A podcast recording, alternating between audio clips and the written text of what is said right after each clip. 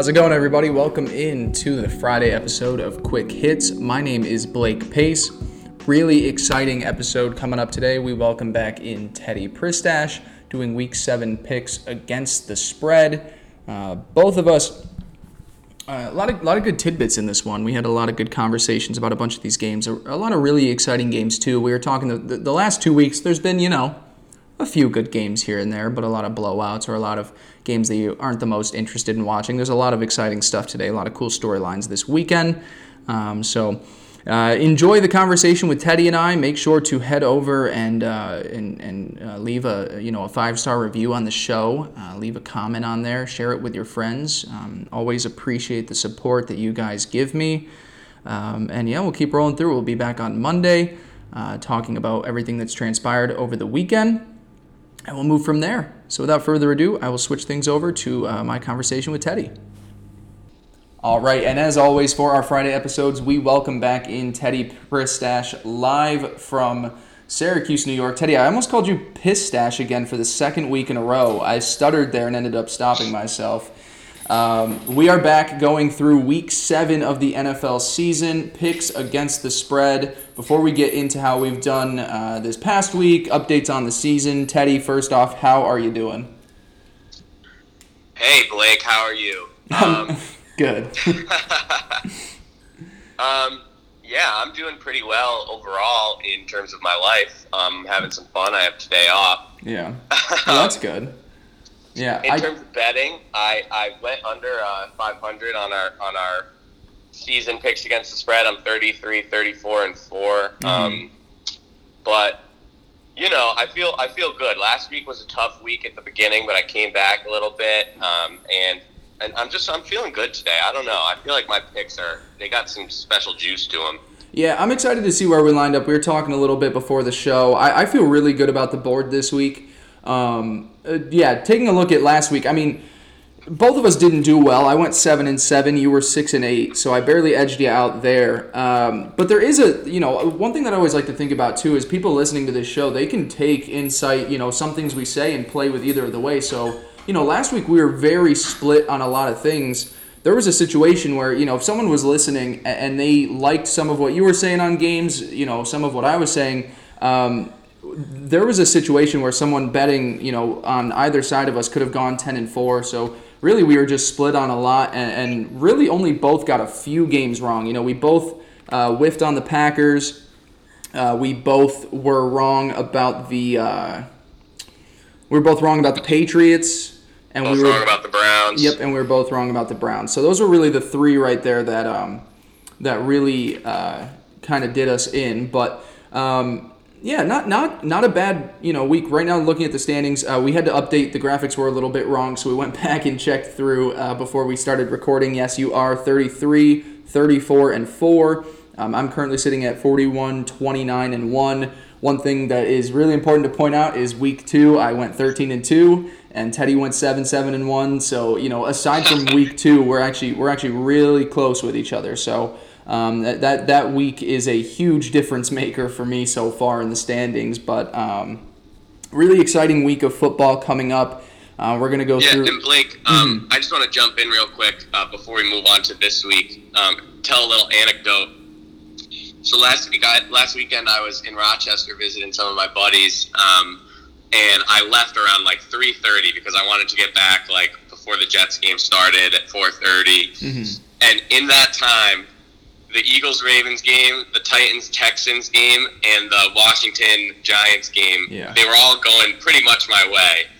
Yep. And then I get home and I check all these scores and I'm like, what happened? So last week I was 6-8. I got backdoored 3 times pretty hard. I mean, Obviously it's betting, it happens, but I just thought, I was like, wow, what a turn that took. So. Oh, yeah, that's the difference between the 9 and 5 week from you, where you're sitting pretty well over 500, and also your first win over me just on a week-to-week basis. So that's a huge swing for you right there. I agree. I got very lucky on those games to just go 7-7 because, I was on the opposite side for all 3 of those, where I was on Washington, I was on the Titans, and I was also on the...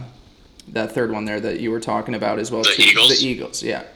Or no, sorry, I was on the Ravens, so we both lost that one. Yeah. But yeah, so we've got a lot of fun games this week, a lot of interesting lines. Just taking a look over my picks, there is a lot of stuff that I like. So let's get right into it. Ted, we'll talk about the craziest one first. We'll talk about your New York Jets. 0-6, the only winless team in all of football. They are welcoming the Buffalo Bills, who are, in a little bit of a slump, two straight losses, but to two very good teams, the Tennessee Titans and the Kansas City Chiefs. New York has scored fewer than 20 points in 5 of their 6 games this season.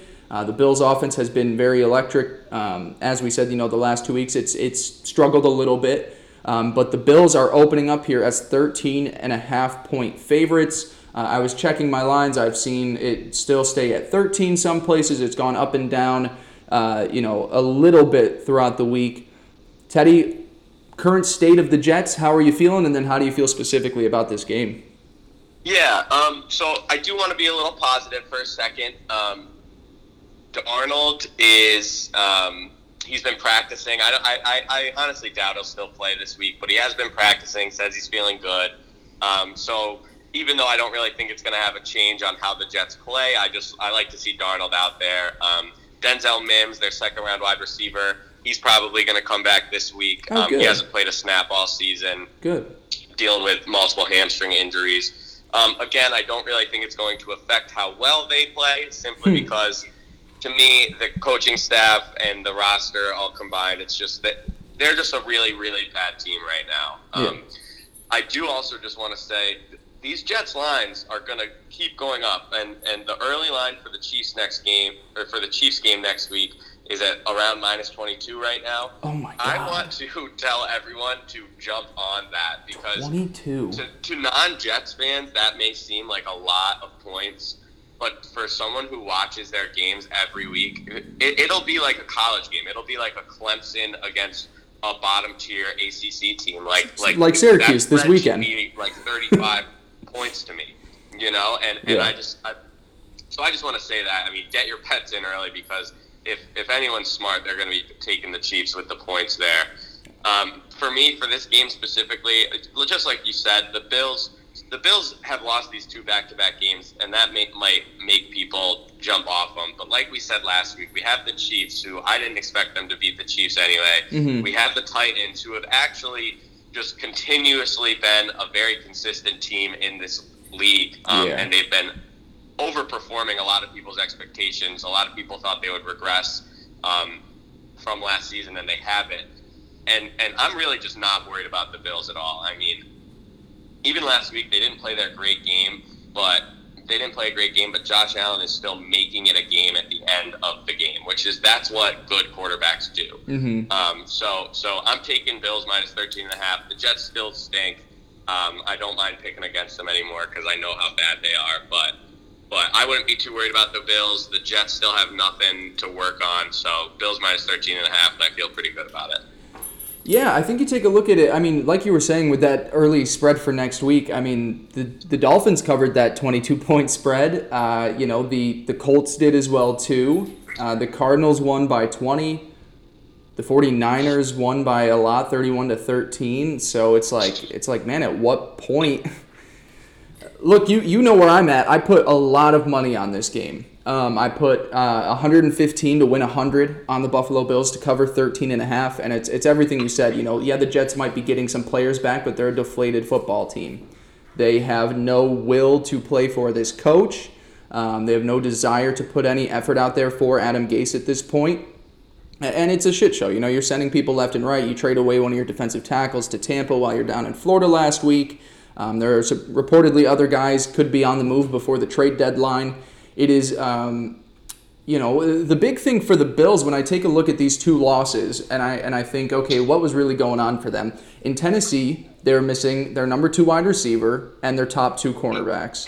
Plus, their offensive line really didn't play that well, so Josh Allen was under pressure for a majority of that game. And it was the same case this past week where the Bills' offensive line didn't hold up against the Chiefs' front, and Josh Allen really had no time in the pocket at all. He was getting hit a bunch, had to make some quick throws, and that really just didn't help his case at all. Now, what I'll say about the Jets, they don't have Chris Jones. They don't have Frank Clark. They don't have any of the big bodies that the Titans have, you know, like Jeffrey Simmons, you know, like Quinnen Williams is a good, talented player, but he's not at the level of a Chris Jones or any of those guys yet. So I expect the Bills' offensive line to perform a lot better.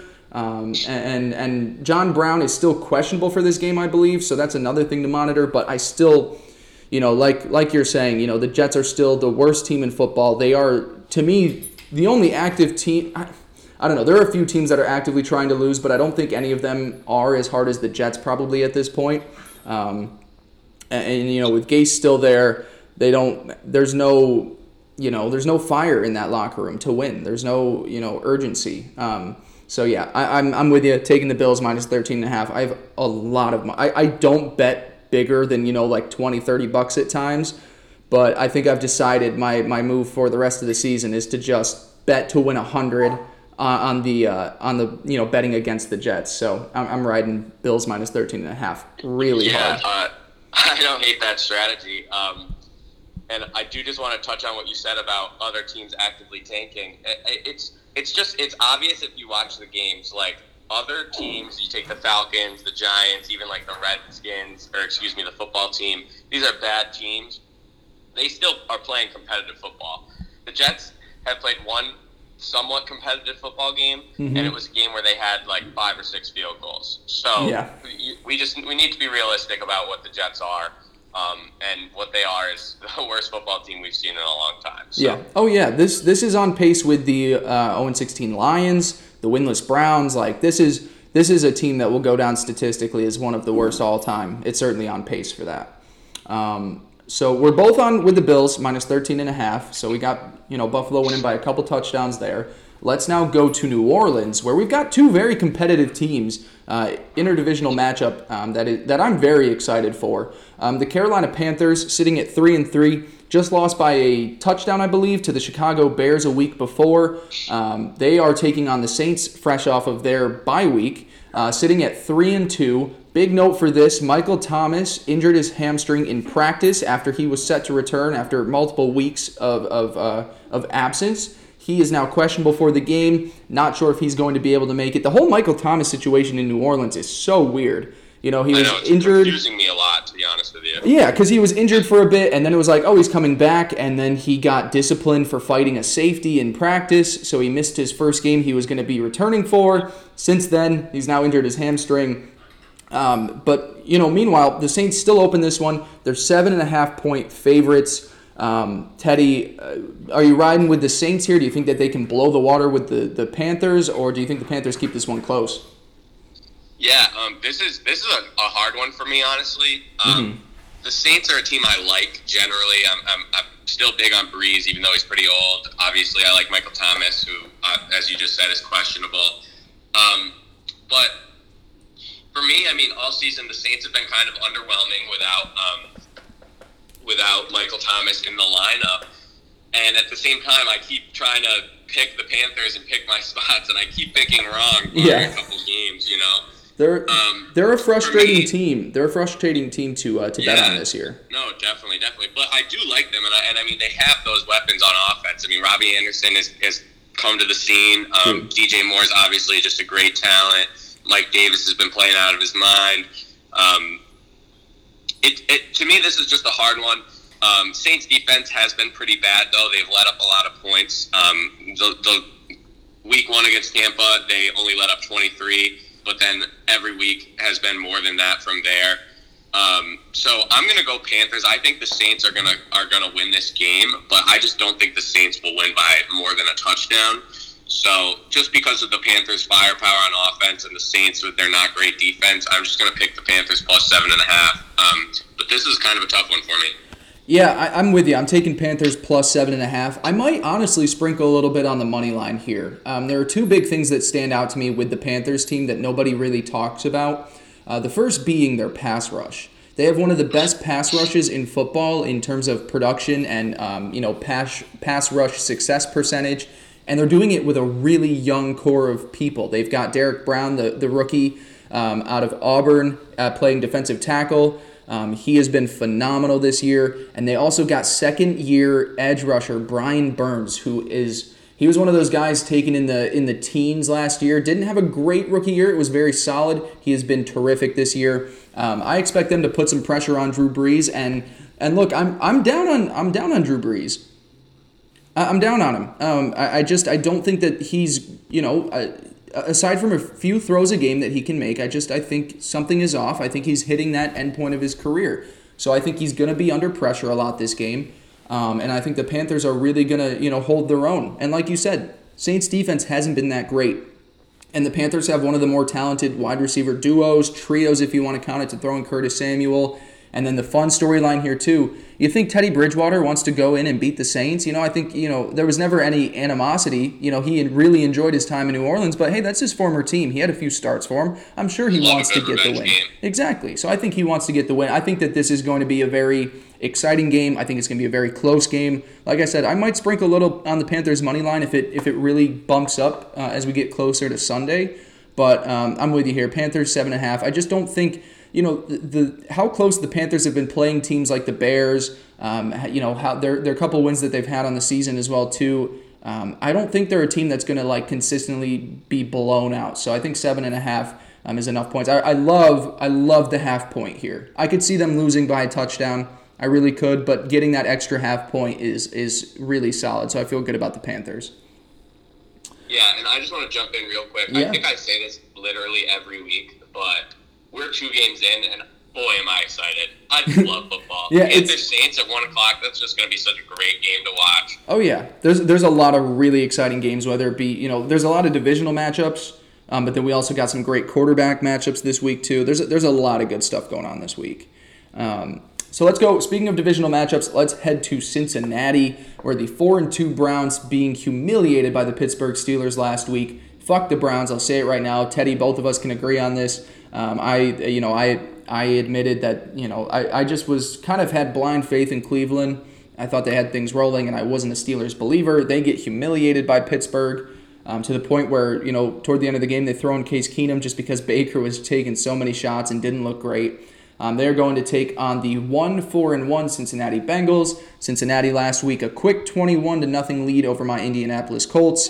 Of course, it was a lead that they took a little bit too early in the game. I think you get up 21-0 and it's, maybe halftime or early, third quarter. I'm sure maybe they would have felt better about holding on to that lead, but they were up 21-0, early in the second quarter. By halftime, the Colts had already brought things back a little bit closer. They go and win that game.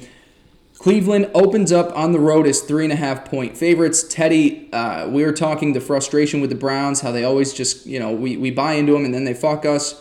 How do you feel here as they go on to take the Bengals here and Joe Burrow?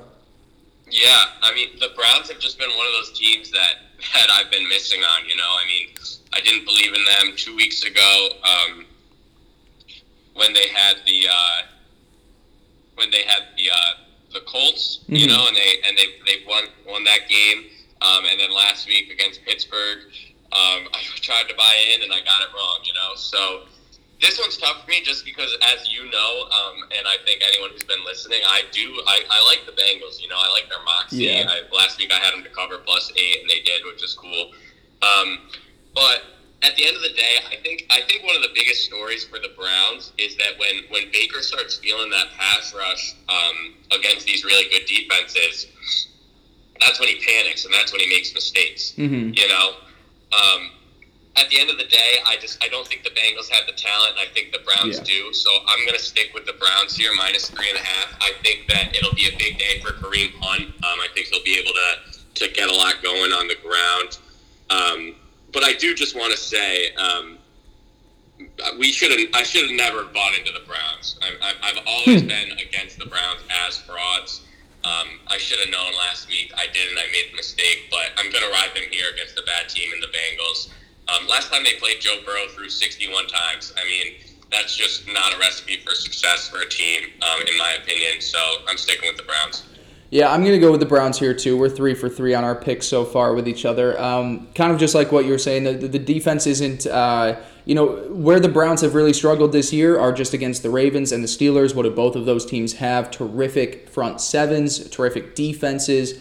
So the Bengals don't possess that. They've got some guys that are, even their star players on the defensive front seven are complaining about play time. I saw Carlos Dunlap and Geno Atkins, came out and vocalized their frustrations with how much play time they haven't been getting. They think as vets they deserve more. Baker, 4-1 career record against the Bengals in his young NFL career. I think that the Browns, like you said, they're just the more talented team. 3.5 points. I still think that the Browns can be a good team. I still think that this is potentially a 9-7 team that gets into the playoffs. With one of those wild card spots. They only have to play the Steelers and the Ravens twice more, so then you get to 4 losses guaranteed there. I don't have their schedule up right now. I still think that this can be a good team, but it's a team we talk about all the time. There are just certain teams that if you get down, your quarterback doesn't possess the talent to overcome deficits. Baker doesn't seem to be like one of those guys. So I'm going with the Browns here. I think they get an early lead. They hold on to it. And then 3.5 points is pretty small. So I feel pretty comfortable with that one. So let's head on down to Washington now, where NFC East matchup between two more just dreadful teams.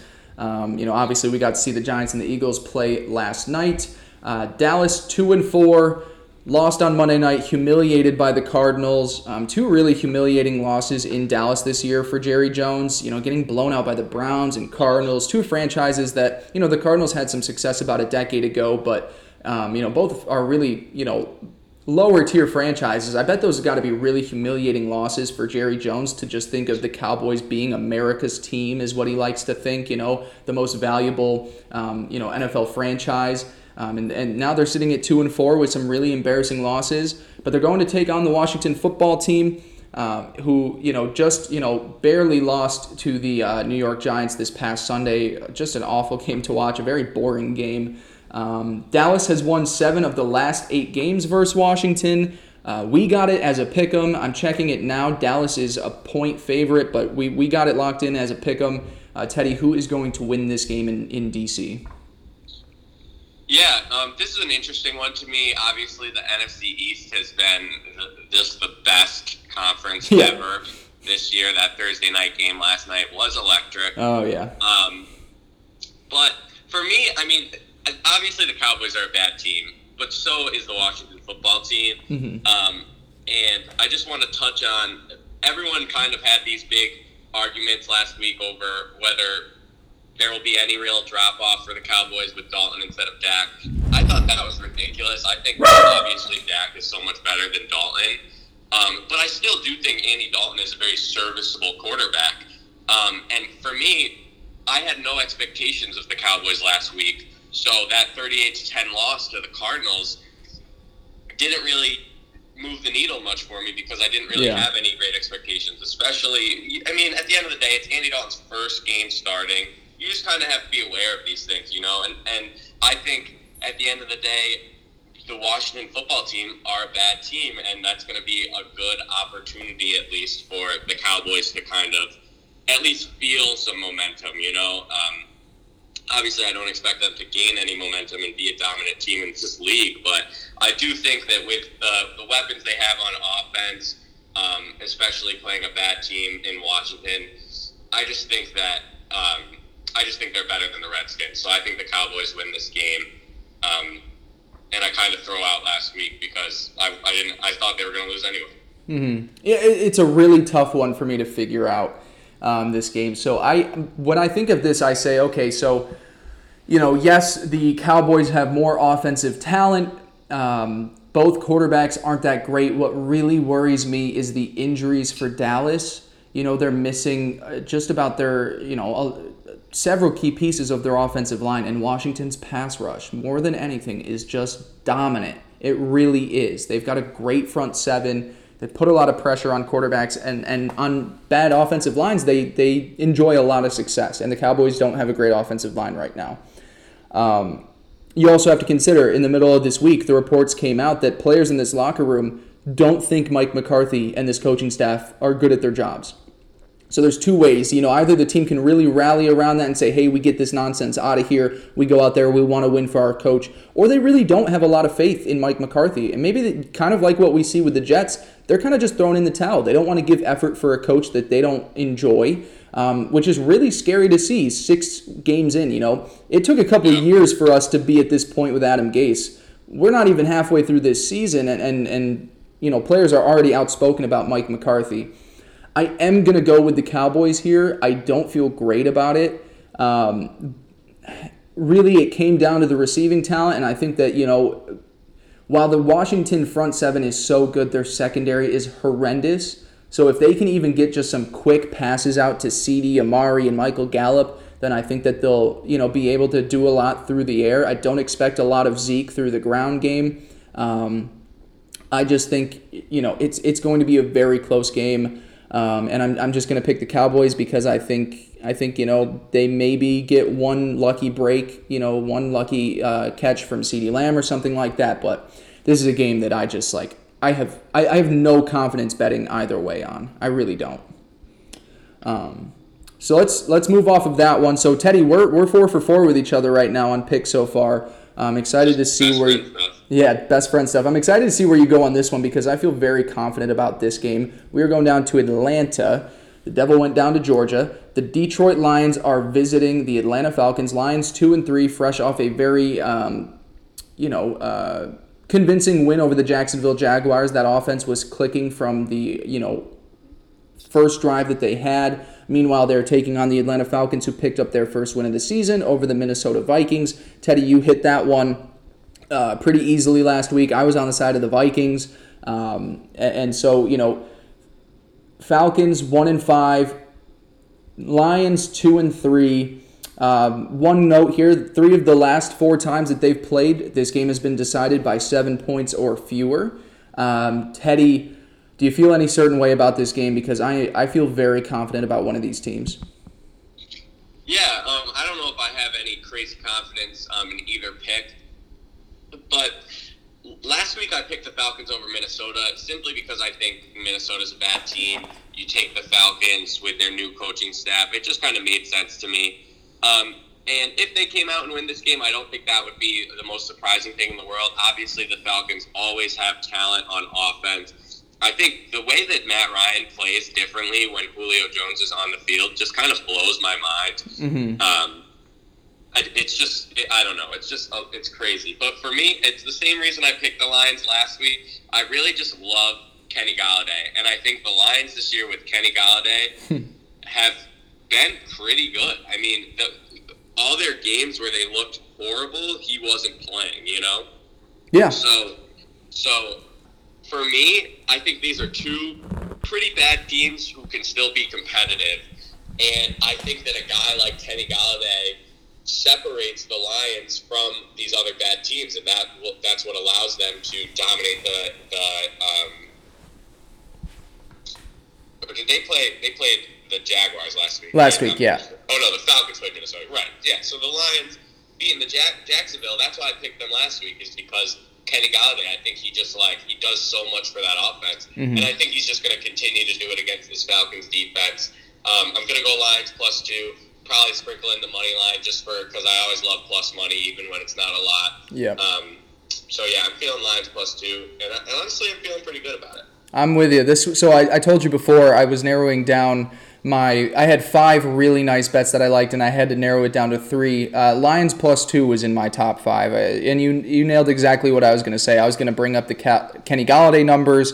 You know, they weren't a bad offense the first 2 weeks without him, or even the first 3 weeks that he came back. No, he played Arizona. Because that's when they got their first win. Right, yeah. So, you know, the first 2 weeks they put up 23 against the Bears, you know, 21 against the Packers, but they got blown out of the water by Aaron Rodgers, who put up 42 points for him.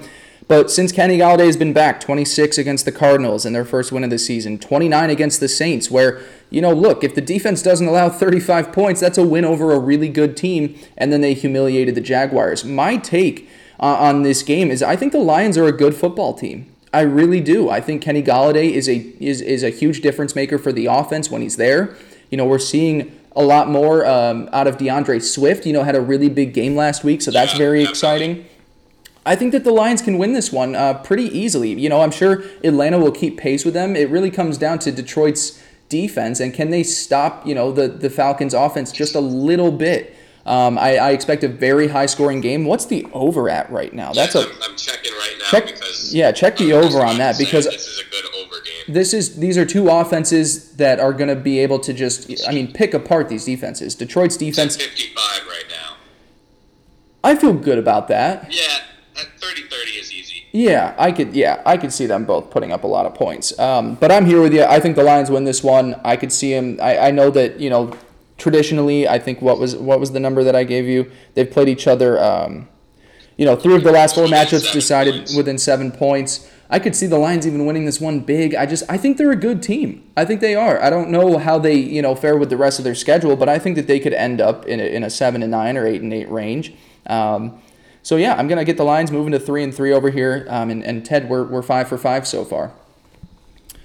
So let's go down. Really fun quarterback matchup here. I think we're going to be 6 for 6 after this one. Yeah, I think we're going to be too. Honestly, I'm really interested to see. We could have – I could see us agreeing on the entire board, honestly, which would be a first and very interesting. So we've got Aaron Rodgers, 4-1 Packers, pissed off, got humiliated by the Tampa Bay Buccaneers. They are traveling to take on the 1-5 Houston Texans. Green Bay all-time in Houston, 5-0.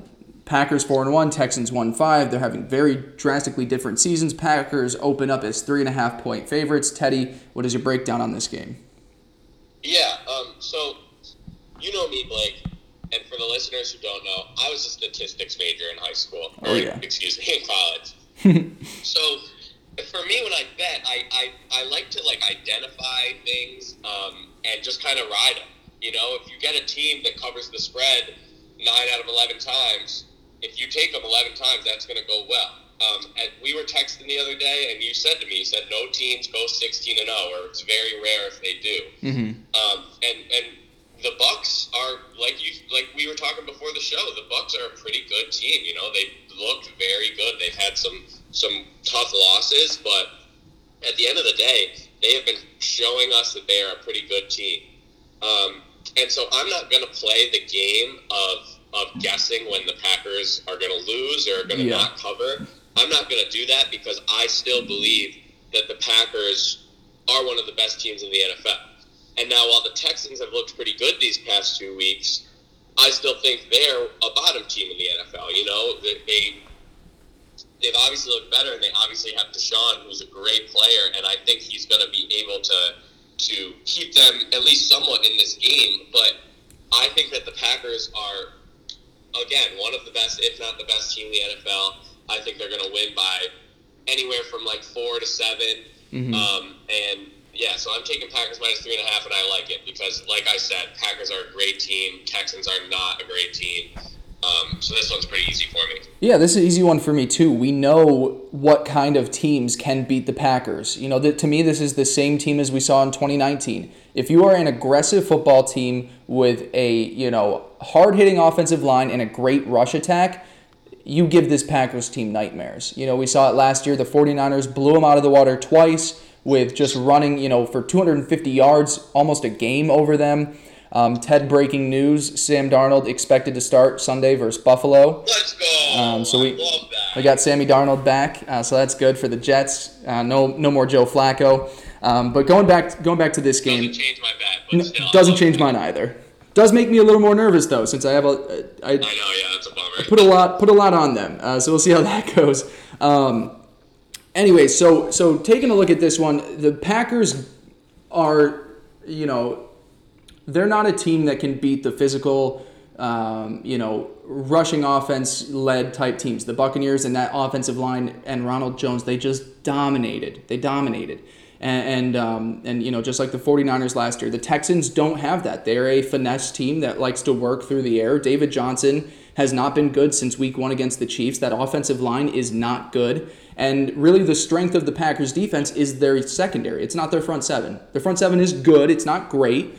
But their secondary is electric. And Deshaun Watson, you know, look, he's going to have a tough go for it. He's a talented quarterback, but I just think that this is a really bad matchup for the Texans. To me, where I go with the Packers the rest of the season, if you've got a good rush attack and you can be physical on both sides of the ball, you're going to, you know, have success against this Packers team. But if you're not, if you're one of those finesse teams that likes to go vertical for the majority of the game, it's not going to work for you. You're not going to win a shootout with Green Bay. So I'm with you. Green Bay minus 3.5. I love it. I've already taken it, so I feel really good about this one.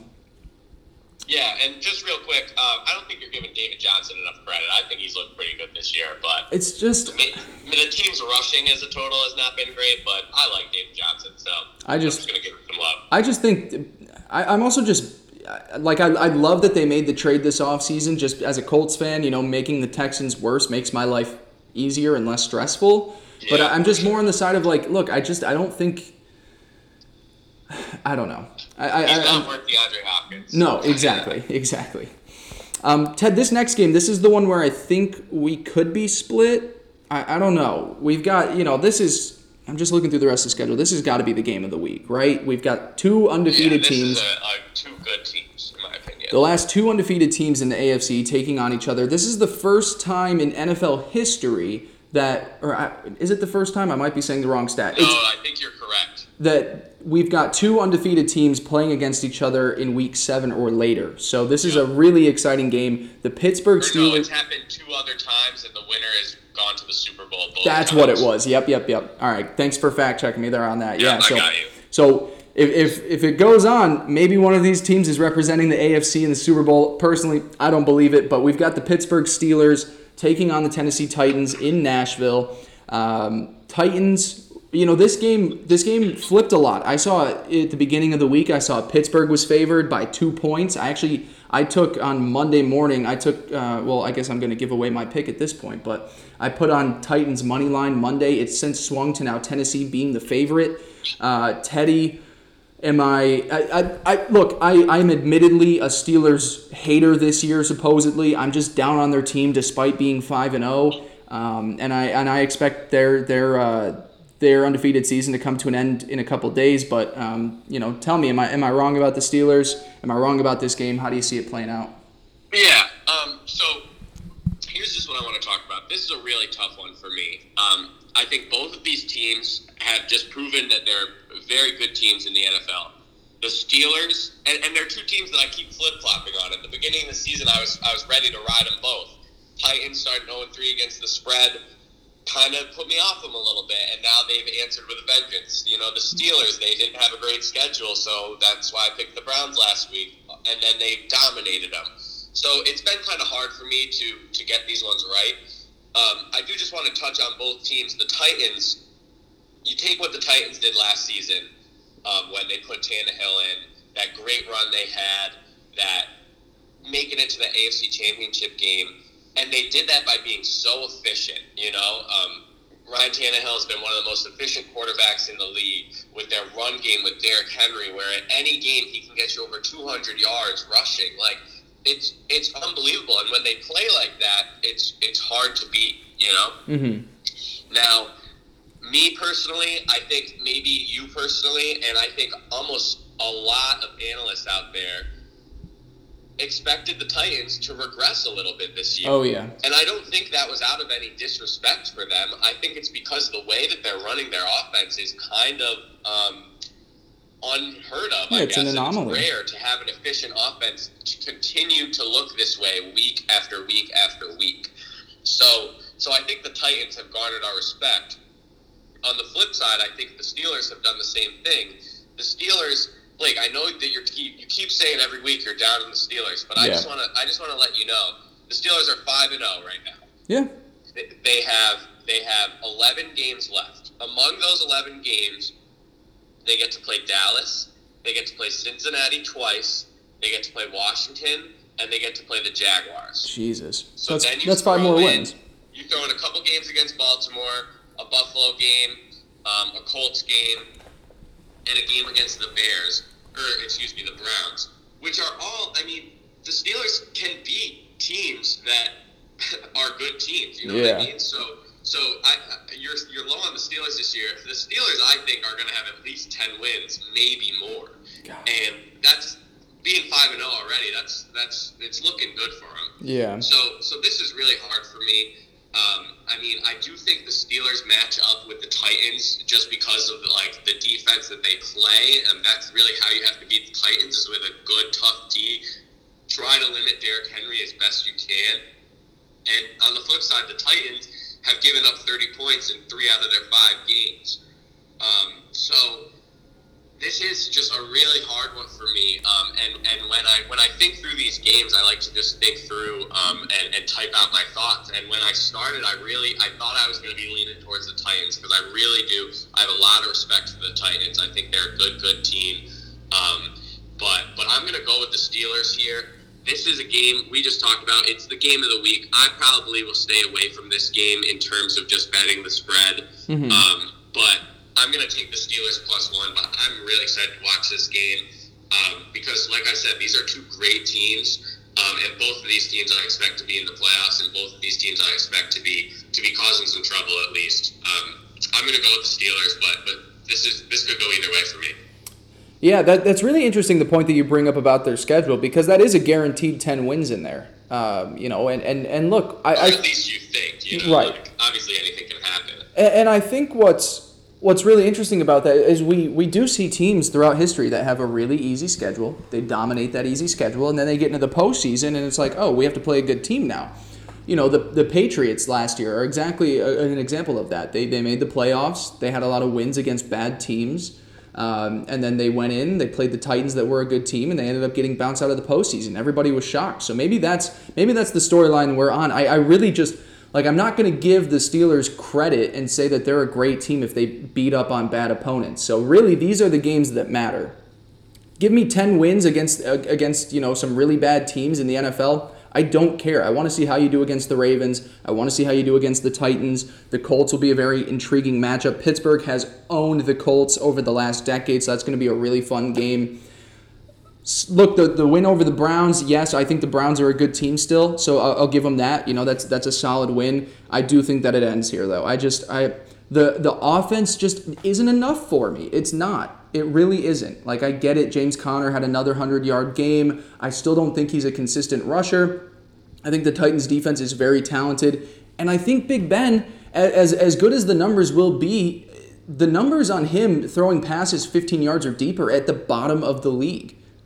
His deep ball accuracy has been really bad. So, yeah, you can work a lot of short game with him too, which is great. You've got talented receivers there. Obviously, it's been a very interesting few weeks for Juju Smith-Schuster. He's made more TikToks than he has had catches. I don't even want to talk about it because I traded for him, and I'm so mad about it. He's had 2 awful weeks now where it's like, okay, is the offense Chase Claypool, Diontae Johnson? For me, though, I really just think they have those good receivers. They do. Claypool and Diontae Johnson and even James Washington. Yeah.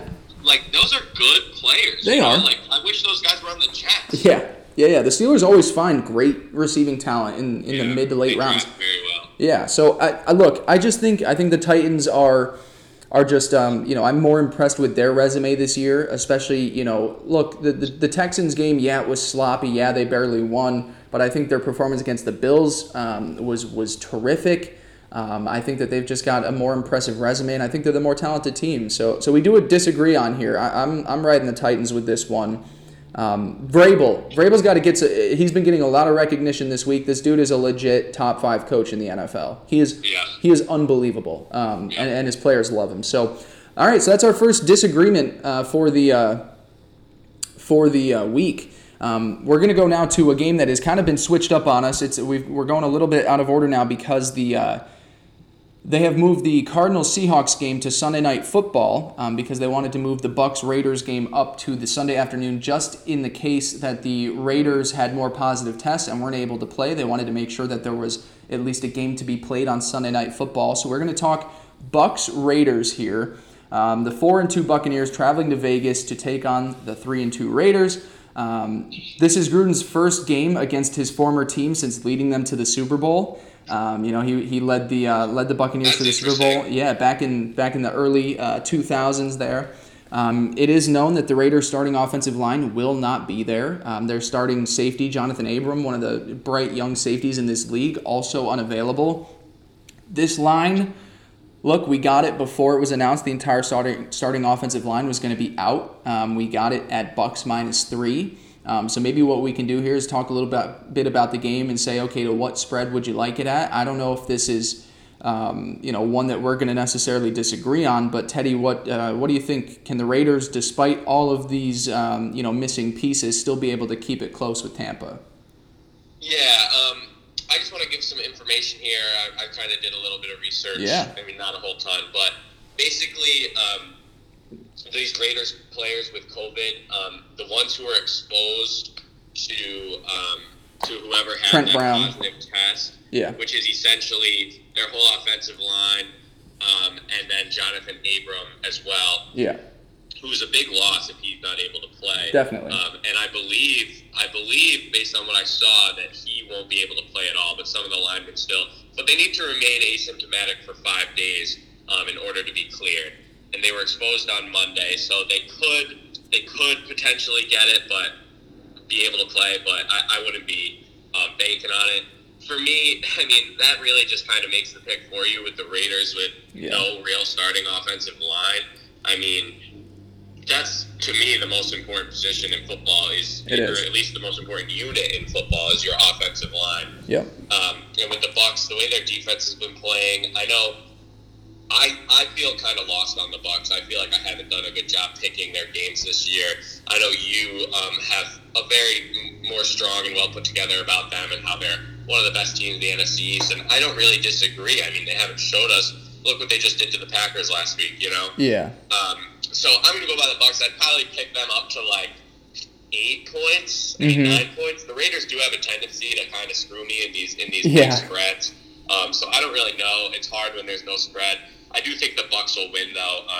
I think they're better than the Raiders, despite the Raiders can always kind of show up and make it a game. But without a starting offensive line, without Jonathan Abram, I mean, that's tough. Those are big pieces in their team. So I'm going to go by the Bucs by probably, I'll say 8. Yeah.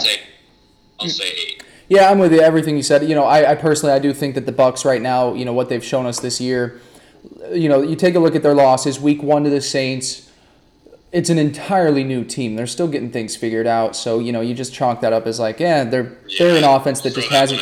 It's their first live action together. And then the Bears won. That was a close game. They were marching down the field. There was a lot of weird penalties in that game, a lot of weird calls in that game on that Thursday Night Football. So, that one I'm not. I really do think that the Bucs right now have proven to us, that they're the best team in the NFC. Todd Bowles is a terrific defensive coordinator. And that entire defense has been terrific. Meanwhile, on offense, they're just getting better. And, Gronk is starting to get involved too, which is huge. I'm going to take the Bucs -3. I likewise would take them up to 9 or maybe even 10. I think that this could be a double-digit win if that offensive line is not playing. I'm going to assume that if they're out, that Vegas will probably put this line around 9. That's probably where I'd say to go. So, I'm with you here. Bucs -3. Pretty easy one to figure out, especially considering all the injuries. Yeah. All right, perfect. So let's move on now to another late afternoon game. Two very bad football teams. The 1-5 Jacksonville Jaguars, who, as we were talking about earlier, got blown out by the Detroit Lions.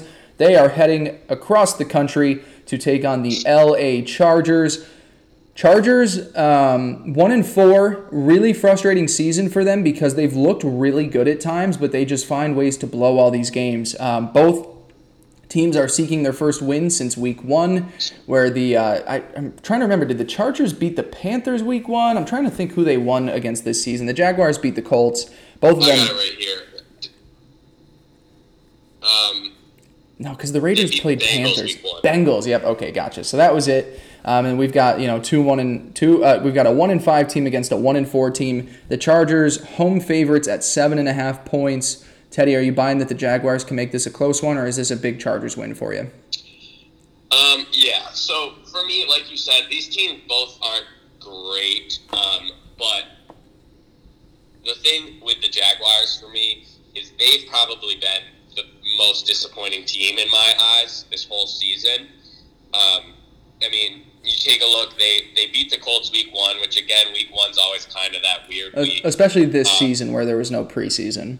Right. And And then you have them lose to Tennessee, who's a good team, but then they go lose to Miami, lose to Cincinnati, lose to Houston, lose to Detroit. I don't really believe in the Jaguars at all. I don't think Gardner has looked good. I think DJ Chark is underwhelmed, which, I mean, obviously he was out a couple weeks and things like that. But and for me, you take a look at the Chargers. The Chargers have been looking like a good team. You know, you watch these Chargers games and you don't sit there and you say, oh, this 1-5 team, they stink, they're getting blown out every week.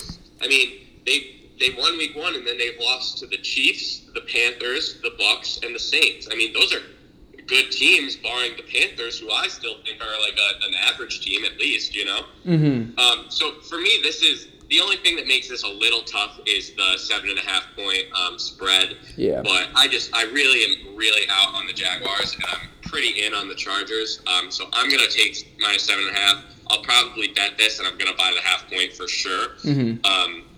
But for terms of the podcast, I'm definitely going to roll Chargers just because I really don't like the Jaguars. Yeah, I'm going to roll Chargers too, and it's everything you said. The only thing that scares me is with the Chargers, every time it just seems like they end up blowing up something at the end. You know, they had a lead over the Saints, they've had leads over multiple teams, and they just allow, their defense allows the other teams to stay in way too long, and that's why they're 1-5. You know, they could have beaten the Chiefs, they could have beaten the Buccaneers. They were going back and forth with them. They've hung around really good teams.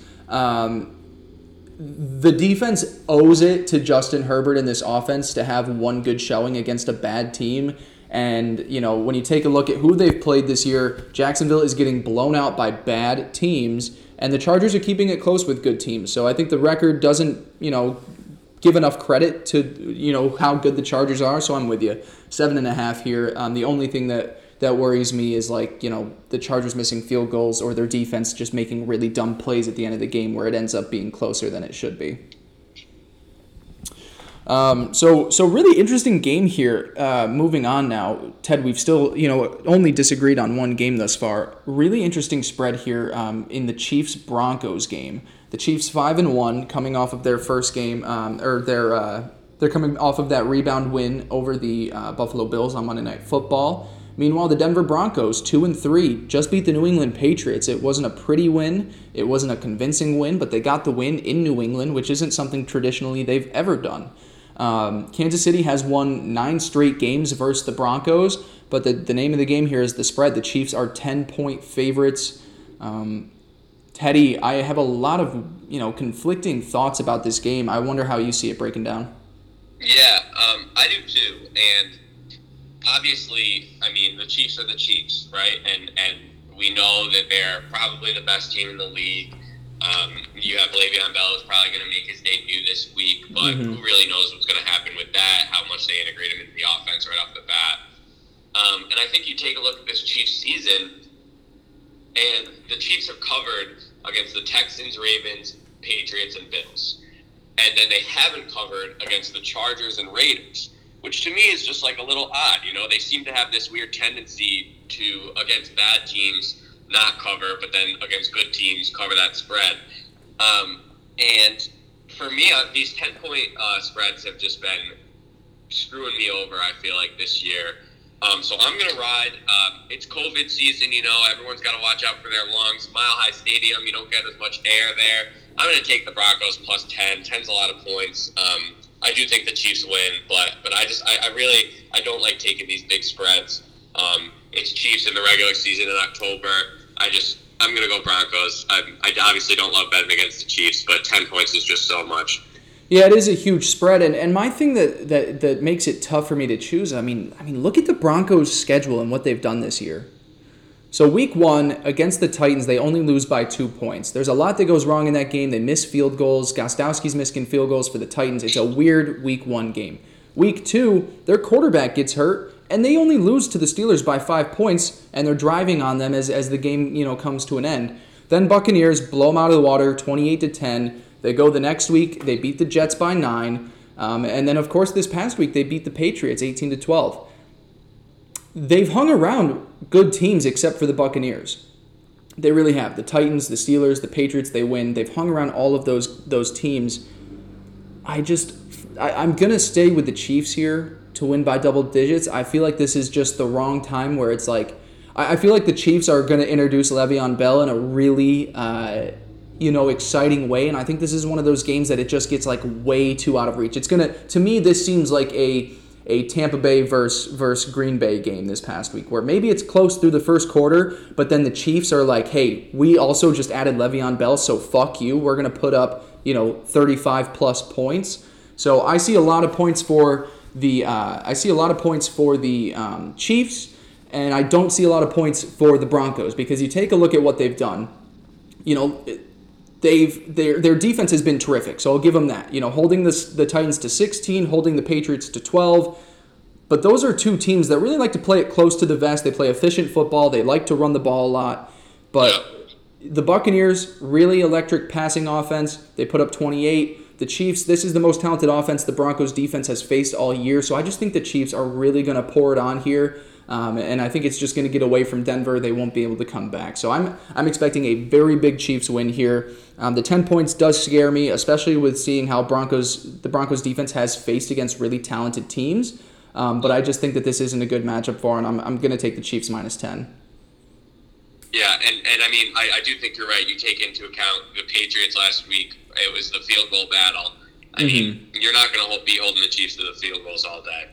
Yeah, I'm going to stick with my pick, but I mean, it makes sense what you're saying. Right, to me, so like my thing is the Broncos have hung around really good teams all year, but those teams don't really have the offense that the Chiefs have. Don't have the firepower. Yeah, they're more teams that like to play that conservative, aggressive style where the Chiefs are just going to sling it on you. So we've disagreed twice now, which still, like, we're really on with each other this week. We've got 3 games left here, really fun game.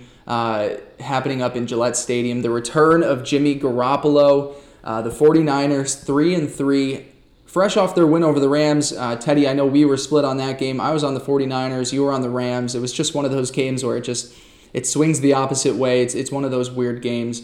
They now travel to New England to take on the Patriots, who are 2-3, as we said. The field goal battle with Denver, they end up losing that one. Garoppolo, I'm sure, really wants to get this win over the Patriots, prove that, they were in the wrong for trading him away to San Francisco. And the 49ers, look, they're 3-3 in this division. You can't afford that many more losses if you want to, contend for the division title or even sneak in as a wild card team. We've got this one as Patriots minus 2. Expect a very close game here. Teddy, how are you breaking this one down? Yeah, I mean, this is another tough one for me. I think that's been the theme of the day. These are two teams who have both kind of been somewhat sporadic, you look at the 49ers, obviously they've been dealing with their injuries. They're sitting at 3-3 with losses to the Cardinals, the Eagles, and the Dolphins, and then wins against the Jets, Giants, and then the only win that really was against that good team was the Rams last week, which... I mean, they basically blew them out. I mean, they were dominating that game the whole time. Then you take a look at the Patriots, who obviously they've dealt with some COVID and with Cam being out and things like that. But you should look at last week. I mean, last week I expected them to come out and trounce Denver, and they did it, Yeah. But at the same time, I just think the Patriots are still the Patriots. I mean, this is Belichick versus Kyle Shanahan, obviously two great coaches. But I'm going to go with Belichick. I feel like when you're sitting here and I really just don't love this game. It's hard, because both these teams, I haven't been doing a good job predicting when they were going to show up and when they're not. Yeah. But I'm going to ride Belichick because at the end of the day, he's the greatest coach we've probably ever seen, at least in our lifetime. So I'm going Patriots minus 2, but I expect this to be a very good game. Yeah, we're going to split here again, too. I'm taking the 49ers to win this one. And I think for a reason, like you said, too, Belichick is the GOAT. And I think Kyle Shanahan, a lot of these up-and-coming coaches, beating a guy like Belichick means so much for them in their careers. Kyle, to me, is one of those guys that is going to be up in that all-time great head coach. He's so young, so he's going to have an incredibly long career. We've seen already he could turn around a team super quick from a down season and make them, ride it all the way to the Super Bowl. I think that this game means so much for the head coach and the quarterback of one team, and it doesn't mean a whole lot for the head coach and the quarterback of the other team. Yes, the Patriots obviously want to win this game. Every team wants to win every game. And the Patriots have been a little bit of a slump. You know, they're 2-3, a losing record in October for the first time since 2001. Look, both of these teams definitely want to win. I just think that the 49ers are really going to pull all the stops here to get Jimmy that win.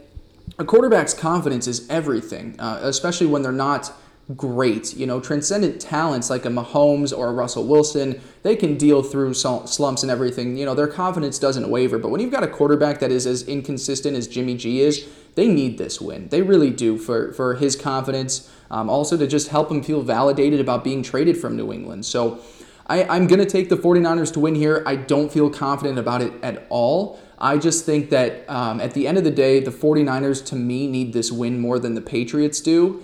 You know, the Patriots, they've got, you know, games against the Jets coming up. They've got another showdown with the Dolphins. So not a whole lot to be worried about. But for the 49ers, I think that, you know, hungry dog runs faster. Is that the word? Is that the phrase? And right now, I think that the 49ers are the hungrier dog here. Hungry dog. No, that's the thing. You made that one up. No, hungry dog runs faster. I heard it on a Barstool pod the other week, and I was like, ooh, I like that one. So I'm gonna take the 49ers to win here, and I think this is just gonna be such a huge win for Kyle and Jimmy G in this one. Yeah, and just one more thing I want to add. To me, Raheem Mostert is like one of my favorite running backs in the league. Mm-hmm. And I believe he's not playing this week, or he's just questionable. Yeah. That matters a lot to me too. Like, the amount of teams that missed on Raheem Mostert is crazy to me. I mean, he was on the Jets for a while. He was on so many practice teams before he ever saw the field, and I just think he's just continuously dominated. And I also just think to watch the way that Belichick tries to get rid of George Kittle, as he always tries to get rid of the best part of your offense. I think that's going to be an interesting matchup to keep our eyes on as well. Definitely. They shut down Darren Waller a couple of weeks ago. That's the name of his game. Belichick shuts down your tight end. I think Travis Kelce didn't have that big of a game against them either. So Kittle's another guy that, you know, they've had to face a lot of talented tight ends already this year, and they've shut him down. So that's an exciting matchup. My thing with Mostert, I think Kyle Shanahan is just traditionally known for getting the most out of any running back. You know, I think he doesn't really care about, you know what round draft pick you were. He just finds guys and makes it work. Look, don't get me wrong. I think Mostert is very talented, but I think it's more Kyle designing the run scheme for him than it is him talent-wise. But all right, so we've got our Sunday night football game, Monday night football to close it out.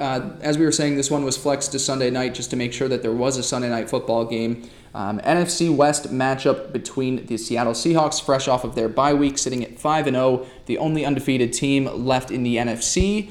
Meanwhile, taking on the 4-2 Arizona Cardinals, who just, you know, had a very convincing win over the Dallas Cowboys on Monday Night Football. Russell Wilson in his career is 6-1-1 on the road versus Arizona. Seahawks open up as 3.5-point favorites. Teddy, you love the Seahawks. I'm assuming we're picking on the same side here, but you know, correct me if I'm wrong. How do we think this game is playing out?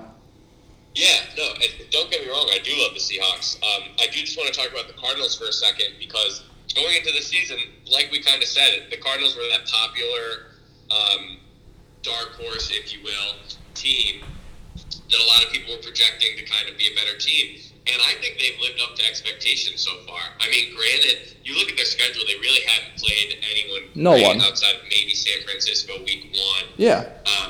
They do have tough losses to Detroit and Carolina. But, I mean, at the end of the day, we're through 6 weeks here. They're sitting at 4-2. Obviously, their schedule gets a lot harder, as you know and have been talking about. But I do just want to give the Cardinals that credit, because they really have been living up to my expectations. I think I'm 4-2 betting on them at the same as their record. So I just want to give them their props. Mm-hmm. At the end of the day, though, you take the Cardinals, who are a team that's maybe on the cusp. They need a better defense. They need to just put some more things together. I think they're building, but they're not there. And then you take the Seahawks, who to me are just the most put-together team in the league. And I saw this meme the other day, and it said Russ watching Aaron Rodgers and whoever else. It was Russ watching Aaron Rodgers and and like Josh Allen losing on Monday Night Football or on primetime football games or something like that. Mm-hmm. It's just Russ is that guy, you know, he's gonna get you those wins, and I just think they're so well put together. So I do want to give the Cardinals their credit, but I'm riding Seahawks like I you knew I was gonna. Yeah. And I'm also gonna take the over at 56. Ooh, nice. I like that one. So Ted, I'm with you. I'm on the Seahawks here. I'm not going to give as much credit to the Cardinals as you are. I also was buying into them, and I said at the beginning of the season that they could start off the year 6-2, 7-1, but where it gets really tough is this second half of the schedule. I think more than likely they end the year at probably an 8-8 type team, or even a 7-9, because it really does get way more difficult in the second half. So I don't think that the Cardinals are a good team. I think that they are just kind of reaping the benefits of a really easy schedule to start things off. I will say I'll give them the credit for that win over the 49ers. Very impressive way to start your season. My thing is I think, Kyler got a lot of hype through 2 weeks, and since then, it's been shaky. It hasn't been that great out of him. Obviously, the Dallas defense, any quarterback looks great against them. Daniel Jones looks great against them. So I'm not going to buy a whole lot into how they looked on Monday night. I just think that the Cardinals are... I like Kyler. I like the offensive weapons. I still hate, really, the front seven, the offensive line. The front seven, especially missing, Chandler Jones for the rest of the season, too. Like, that's just a devastating injury. I like some young guys on the... Yeah, I like their... Yeah, best Q's guy we've had in quite some time, honestly. And he's just it's just one of those teams where I just think that they're just kind of like with the Steelers. I think they're just a little better than they're a little worse than everybody thinks they are. Just they're beating up on some bad teams, and they've got a favorable first half schedule. So I'm with you here. Seahawks minus 3.5. And I think eventually we're going to see the Cardinals record wise come down to earth a little bit. Yeah, and I think our analysis there is kind of like opposite analysis, but we're saying the same thing. Exactly. You know what I mean? Like, yeah. I want to give them their credit because they have been 4-2. Yeah. But at the same time, you're right. I don't think that their defense is there, and I think against these good teams, they're just not going to be able to put it all together, Exactly. But at the end of the day, I like to root for him. I'm going to keep rooting for him, but Seahawks on my team. Oh, yeah. I love Kyler. He was, he was my QB1 last year. I love some of the guys on that team. And I like the idea of Cliff Kingsbury being able to work out in the NFL long term. So definitely like some guys on that team, but we both agree here. The Seahawks are just the better team. All right, so one game left, Monday Night Football. We've got the Chicago Bears sitting at 5-1, traveling out to Los Angeles to take on the 4-2 Rams. Bears just got the win over Carolina the week before. Meanwhile, the Rams, they lost to the 49ers on Sunday Night Football. This game it opened up at 3-point favorite for the Rams, or it was a lot closer. Since then, it's blown up to Rams minus 6, where we got it at. The Rams, fun fact about them, 14-4 at home since 2018.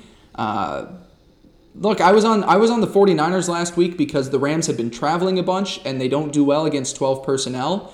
And then they've got the Bears coming in here, so they don't have to travel again. They haven't traveled in a couple weeks.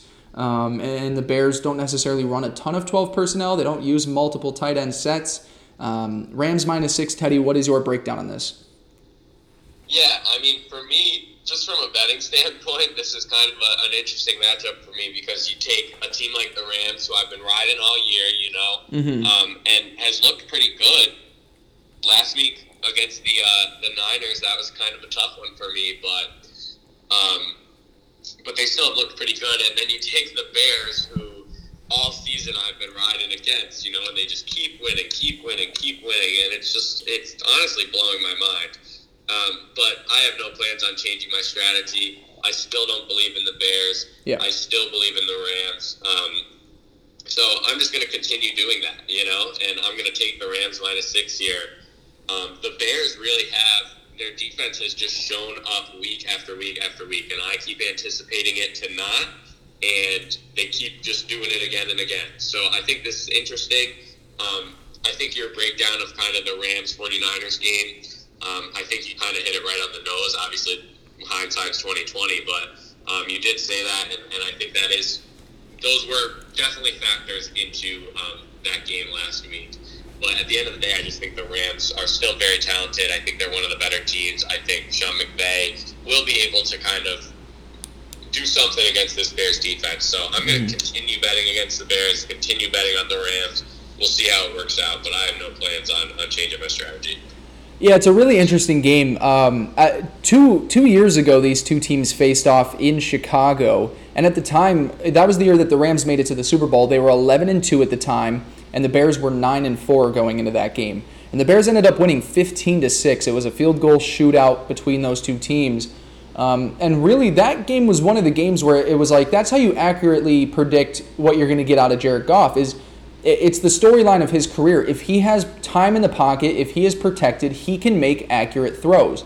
But when the pressure is on him, it's a little bit iffy. His throws aren't on. He's very inconsistent. He has to run out of the pocket, and he's not great throwing on the run.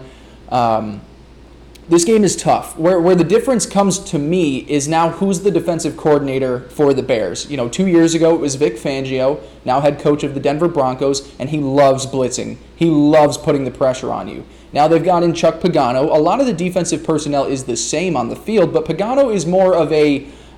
he's not one of those defensive coordinators that is going to throw a lot of guys at you. So I think Goff will have time. I agree. I love riding the Rams this year. They're one of my favorite teams to watch. I think now that they've had a week where they didn't have to travel a bunch, they get off of that loss to the 49ers. They're going to want to come out here. I just think that they're the better team, like you said. I'm going to take them here -6, but it is interesting to see because the last time we saw Goff against, the amount of talent that's on this Bears defense, it didn't go well for him. But I think because of who the defensive coordinator is, he's going to have a much easier time picking them apart on some deep passing concepts. So I'm riding with the Rams too. Just some interesting tidbits on it because, the last time they faced, I'll pull up the stats right now because I've got it right here. Jared Goff was 20 of 44, threw for 180 yards, and Teddy, guess how many interceptions? How many? 4. That's a bad game. He was really bad. A great one. He was really bad against the Bears. I'm going with the Rams here, though. I am a little skeptical of it, though. I don't feel great about it. But, Ted, that'll wrap everything up this week. We agreed on just about everything aside from 3 games. Just to recap real quick as we get our best bets ready, we agreed on everything up until the Titans-Steelers. I'm on the Titans -1. You're on the Steelers +1. We also disagreed on the Chiefs-Broncos. I took Chiefs -10. You were on Broncos +10. We also disagree on the 49ers-Patriots. I'm on the 49ers to win that one. You've got the Patriots -2. Real quick, 3 of your best bets for the week. I'll give mine, and then we'll say goodbye to everybody. Yeah, all right. So best bets, going to continue to ride the Seahawks, -3.5. Going to take the Packers -3.5 over the Texans. I just think I really do like that game. And then I'm going to go with the Lions. I think that the Lions are growing on me every week, and I just love Kenny Golladay, man. So yeah. Those are my 3. Well, what's really interesting is we almost have the identical same 3. I was almost on the Lions +2. Like I said, I had about 5 best bets in here that I wanted to take. The Lions +2 were one of them. But for my 3, I'm with you on the Seahawks and Packers, -3.5 for both of them. And then, Teddy, I am also on the Bills, -13.5. I'm a little worried now that Sam Darnold has been announced, but I'm still going to ride him to win by a couple of touchdowns here. Yeah, the only reason I'm not making that my favorite bet is because I'm a Jets fan, to be honest with you. But I love that bet as well. Yeah, it's a good one. Hopefully Sam Darnold doesn't screw me over. I'm going to be, if the Jets somehow keep this game close and I lose $115 on them, I'm going to be so pissed off at myself next week when we do this show. I'm going to be so mad. I just want to see some jump balls to Denzel Mims, personally. Yeah, it's going to be really interesting to see how his impact is on the offense because they definitely need another receiving option outside of Jamison. Yeah. All right, cool. Well, that'll wrap things up for us. Thank you so much, everybody, for listening. Teddy, thank you, as always, for coming back on. We'll of course, be back here next week doing the show. Any parting words before we sign off? No, we need a good week. Let's do it, man. Yeah, we do. I appreciate having me on. I appreciate everyone who listens. I'm having a lot of fun with this, so thank you. Yeah, of course. We've had 2 downish weeks, so hopefully we get back on top here. And we're both, since we're agreeing on so many of these picks, maybe that does mean good things for both of us, hopefully. So thank you guys again so much for listening. Make sure to, like, subscribe, review to the podcast. I appreciate the feedback. We'll be back on Monday recapping Week 7 of the NFL season. Thank you guys so much again. For Teddy Pristash, I'm Blake Pace, and we'll talk to you later.